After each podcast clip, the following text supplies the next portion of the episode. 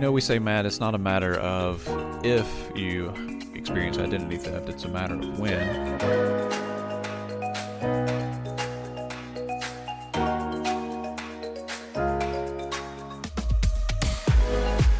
All right. Well, thank you for tuning in to the Essential Podcast. This is Tommy Barco with Barco Financial. And today we're talking about identity theft. I've got some tips for you here, kind of in three categories. It's going to be three D's for you today.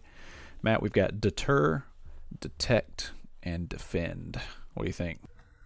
I like those. And I think it's a good strategy as somebody who has had their identity stolen. You know, we say, Matt, it's not a matter of if you experience identity theft, it's a matter of when. And this isn't a podcast to scare anybody, but it's just the reality. The number of data breaches has just steadily increased, and we've had major data breaches, even recently with Equifax. I mean, that basically they store data on everybody that has credit and had a massive data breach. You've had Home Depot and Target, and the list goes on and on. It's an unfortunate series of events that's kind of culminated where we store so much data. These retailers store data, you know, credit card information and personal information. And it's projected that a zettabyte of data is stored in the cloud. And that is an amazing... Yeah, how much is a zettabyte? Yeah, I'm glad you asked because I had never heard of that. It's got to be a lot. Um, the, it is. So... We've all heard of gigabytes. Mm-hmm. We've all heard of terabytes. Correct. I had never heard of exabytes or zettabytes. But a zettabyte is a trillion gigabytes. Jeez, that's a lot of data. Or a billion terabytes. So all this information's out there. It's being stored. It's a necessary evil. It provides a lot of conveniences and...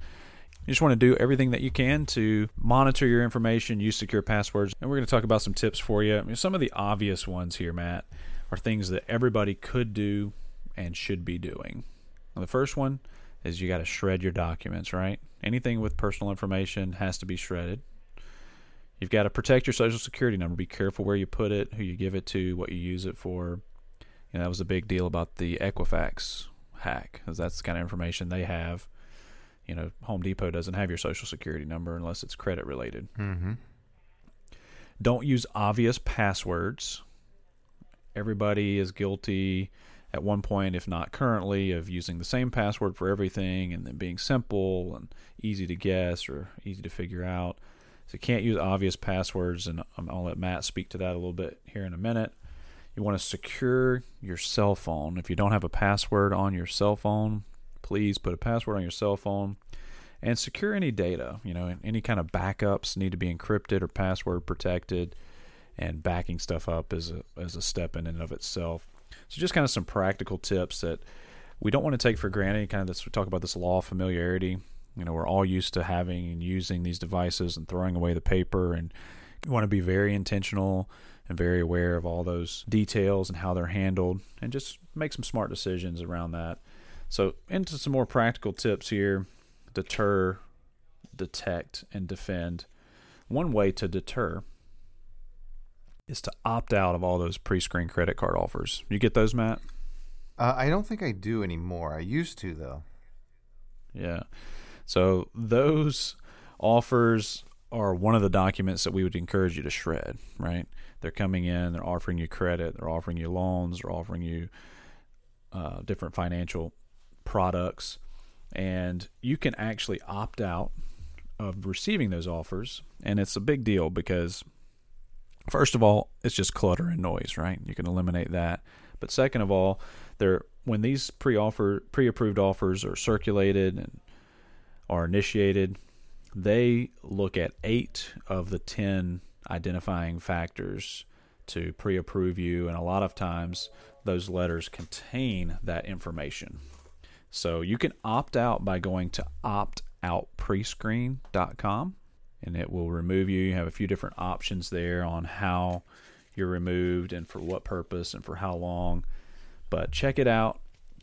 Do your research, figure out what you want to get out of, and you can set that up there. Yeah, that's one of the things I think I need to do for my wife, because she still gets – I always know it because the, the mail is from Delaware. And that's where mm-hmm. like most of the credit card companies are, I think, for tax reasons. But I believe I did do that. How long does that last again, Tommy? Yeah, so there's a five-year option and a permanent option. You can choose between those, and then you can also opt back in. So if you changed your mind for some reason, you could undo this with no problem. You know, I might one of these days I might have the courage to opt back in just so I can, I can have a bunch of mail I can throw away. Mm-hmm. And there's some other things too. If you ever have a freeze or hold put on your credit report, it kind of does the same thing, but that's kind of credit bureau specific, whereas this covers the whole spectrum. One side note here, when I was doing some research on this earlier in the year, I went to opt-out pre-screen, and I don't know why, just in habit, I guess, subconsciously I spelt pre with two E's. I guess you're doing screen with two E's there. So, and it was a scam website trying to get me to download something, and just thought I'd make you aware of that. If your brain works like mine, it's opt-out pre-screen, and pre obviously just has one E, not two. It looked legit and was a pop-up, and I mean, I almost clicked it. And we talked about your social security number, and I want to take a look at your Medicare I D card. They have, I believe, successfully reissued all Medicare cards to not include social security numbers. But if you're if you have Medicare and you're carrying that card around, be aware of that, that it may have the social, and you need to make a copy and wipe that social out. If so, carry that around with you, not the real thing. Or reach out to Medicare and get the updated card without the social. This would apply, you know, where our, all of our listeners are, but you know, any kind of driver's license, uh, passports, anything like that you would carry that may would have the social. You know, make a copy if you can, if you have to carry that, or just leave it at home. You probably don't need it. I think most driver's licenses now do not contain the social security number, but you want to be aware of that and protect it. And Medicare, I mean, that was a huge vulnerability. You lose your wallet or it gets stolen, and then somebody has that information. Can be a big deal. So around our first point here, deter. We talked about having a password on your phone, securing a physical device, encrypting that. If you use an Android device, you want to be aware of different things available to you in the App Store. About forty percent of the apps in the App Store, the last stat I saw for the Android devices, can be some sort of malware. So you want to be aware of that. And then you want to be aware of what is sharing your privacy and your location. So look at that when, when you're using your phone. Obviously it has G P S, and that's a helpful feature for maps and such.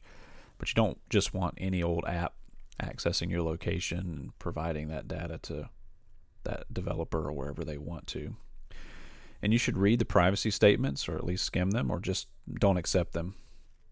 So those are, again, some of the obvious things that we get familiar with and just overlook. You know, passwords are huge, and Matt, you're a big proponent of using authenticators and complex passwords. So tell us a little bit about that. Any tips for password usage? Yeah, I do. And, you know, the couple things are, are, number one, you don't want to make anything obvious, not around your birthday, um, your kids' birthdays, old addresses, all that stuff is, for the most part, public information or would be right. easily found. Um, but I would always recommend at least sixteen characters um, and intermix mm-hmm. things. Um, the longer it is, if they're trying to do a brute force attack, which is basically guessing your password by using all kinds of combinations, that is going to help you by having a longer password. Uh, the other thing mm-hmm. is the two-factor authenticator, uh, which I one hundred percent recommend that you use, because if somebody decides to get in, or maybe they are able to get your password, if it's not on your device, your current device, then it's going to ask them to put in a six-digit code, which they have to get from an authenticator application, mm-hmm. which is done by Google or Microsoft, are the two most popular ones anyway. So yeah. that they have figured out is very difficult to bypass because the number changes every thirty seconds, that six-digit code. Uh, mm-hmm. So it's also a great way to protect yourself. The one uh, thing that they're starting to see more of, and you've seen this with um, celebrities perhaps, are people's Twitter accounts are being hacked. And that yep. is because they are calling the cell phone company, pretending to be you, having a little enough information, and then they essentially hijack your phone, which is not a very fun experience. You can ask uh, Jack Dorsey from Twitter, several celebrities, and then mm-hmm. once they have that, they are able to make changes. So I recommend not using S M S authentication, which is where they send yeah. you a text code, mainly because if they can hijack your phone, then they'll now have access to everything. Right. The last thing I'll mention is that little Google save your password feature. Yeah. Never want to use that, Tommy. Mm. Uh, because if they are able to get into your Google I D, then they can go into the settings and you can actually see all your passwords for every everywhere that you go, and your usernames as well, I believe, if you're saving those. So you're basically mm-hmm. giving them the keys to the kingdom if they figure out your Google password. Yeah. And, you know, there's a lot of talk around password managers, and, you know, people kind of rely on the Google browser password, remember my password, as a password manager, but they're a little different. I've always been weary of that, where you've got one password to access all of the other passwords. So that's good advice. That's the biggest downfall to those. Um, there was also a recent password manager. I forget what brand it was, but it was not a legit brand, going back to what you said, Tommy, at the very beginning, uh, which is make sure the application is an authentic one, or, or rather make sure mm-hmm. the application is a trusted provider. Right. Yeah, that's a big deal too. The last thing I have in the deter category, kind of going back to social media, is just think before you post. You know, this information is going out for the world to see. And if you're talking about your first puppy's name or tagging your mom and, you know, her maiden name, I mean, you know, there's ways for people to gather this information that you're just freely handing out. And those are the same types of things. You know, here's my first car, and it's a picture of, you know, the the Mustang that you got when you turned sixteen.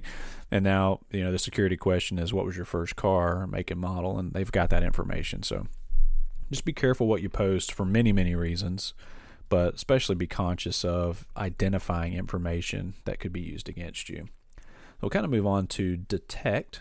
So we got deter, detect, and then finally defend, right? One is you need to enroll in some monitoring and or identity theft protection. So I have this for my whole family. You know, we talked at the beginning about it's not if your identity is stolen, it's when. Now, the complexity of that and what's involved is going to vary case by case, but monitoring is only going to maybe alert you to something that's happened, but it's not going to help you fix it. So I'm a big fan of having insurance against that, where they actually advocate for you and are able to go out and file all the correct reports and talk to the right people for you and put the freezes and the holds on credit reports, and, and it's pretty inexpensive. So I've unfortunately had to use it, and it was a very relatively seamless process in light of, you know, a bad situation. But you sign a couple of affidavits, and these experts are able to go out and take care of all of these issues for you. It's not that you're not going to be able to recover maybe what was stolen. It's just the headache and the hoops and the red tape that, you know, we just don't know about and deal with on a daily basis. So to have that expert be able to do it for you was was huge. And then all the reputable companies, if they can't recover for you, then they'll cover up to a certain amount of loss. So you'd be able to be reimbursed for some financial loss or something like that. So enroll in monitoring, get some good identity theft insurance, somebody that would advocate for you if something happens. And then it's kind of tax season here. So there are a lot of scams around taxes and the I R S. And one way to eliminate these is to file early. So something people kind of overlook, but file as early as you can. I need to take my own medicine here, but that eliminates this, you know, window of time in which you can have people reach out or get in and file as you. People uh, will defraud and take somebody's identity and file taxes on their behalf and get refunds or st- and stuff like that. So file early will eliminate that. And just a side note, the I R S will not call you. So if you get a phone call and somebody says they're from the I R S, hang up. It's not the I R S. And more probably practical is stop answering phone calls from numbers you don't recognize. Matt, I've got a feature on my phone that sends every number that's not saved in my phone to voicemail. It doesn't even ring. So I would encourage you to do that if you haven't already. Don't answer that call.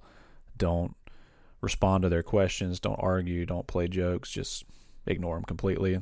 They can leave a voicemail and you can call them back if it's something you need to, to deal with. Yeah, these are all really good tips, Tommy. And, and what it really comes down to is, you know, they're what they're trying to do when they're stealing your identity is they're looking essentially for soft targets. They're going mm-hmm. from one person to the next, because what happens is if you catch that something is wrong, they're not going to be able to rip you off as much as they would like to. Uh, so mm-hmm. they're they're playing a numbers game. They're going from person to person. What can I get? What can I get? Because a lot of times banks and institutions, that's what happened to me. They caught people trying to open an account in my name. So the less of a target you are, the more unlikely it will be that you will get your identity stolen.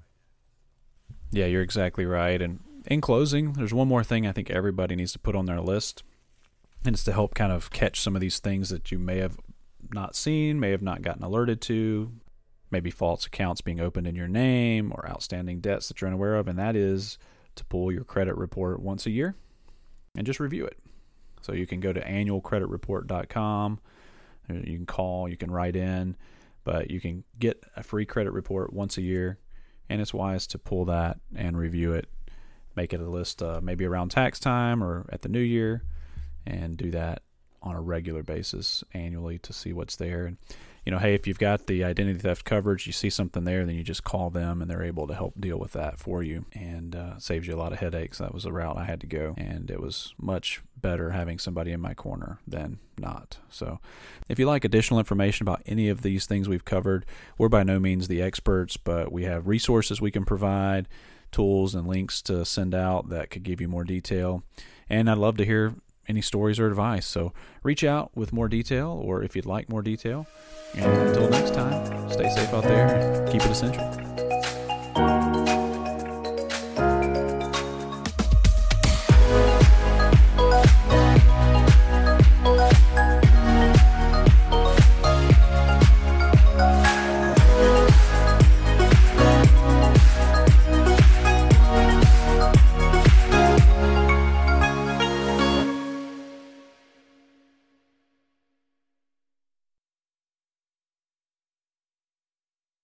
And thanks for sticking around after the music. We just have a quick disclosure for you. Securities are offered through S A Stone Wealth Management, Incorporated, and advisory services are offered through S A Stone Investment Advisors, Incorporated